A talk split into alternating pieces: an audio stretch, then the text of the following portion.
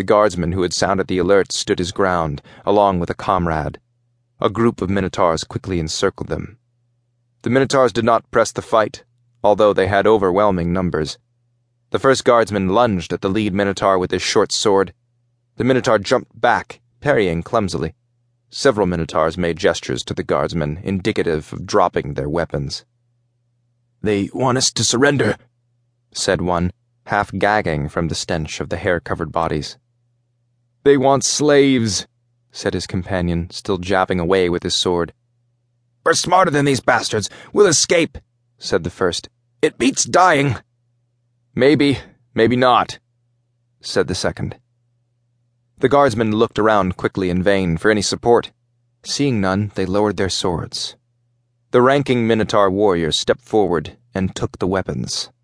The two men were manacled and hauled back to the ship.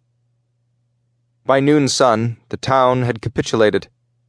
All inhabitants who had not escaped, and there were very few that did, were rounded up at the pier.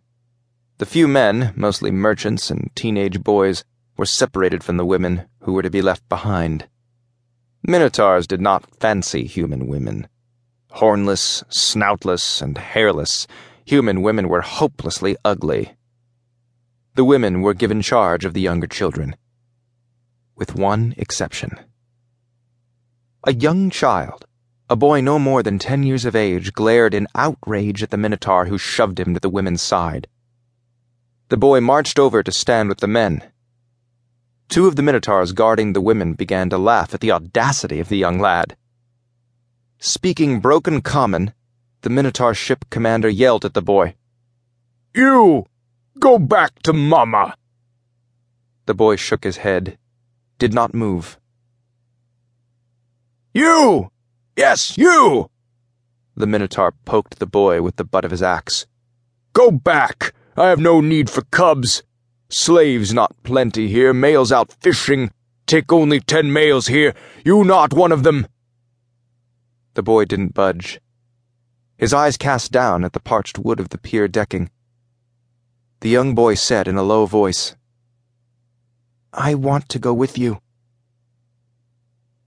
He raised his eyes, then looked the Minotaur captain in the face. When I was younger, my mother went to the sky and my father hates me for causing her to die. I will go and be a slave and work your mighty ship for you. One of the women screamed and tried to rush over to snatch the boy to her side.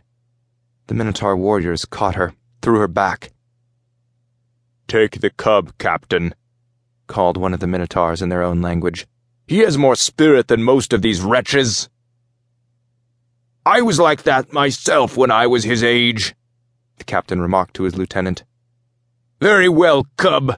I take you to sharpen my blades, clean my thongs and boots. You are now my personal slave. Eight men and the boy, whose name was Theros, were marched aboard the barge and taken down to join the two guardsmen that were already below. The Minotaur warriors, under the direction of the ship's captain and mates, raided the town to collect rope, lumber, and sailcloth for repairs, along with drinking water and provisions. They took anything that looked useful and hauled it all aboard.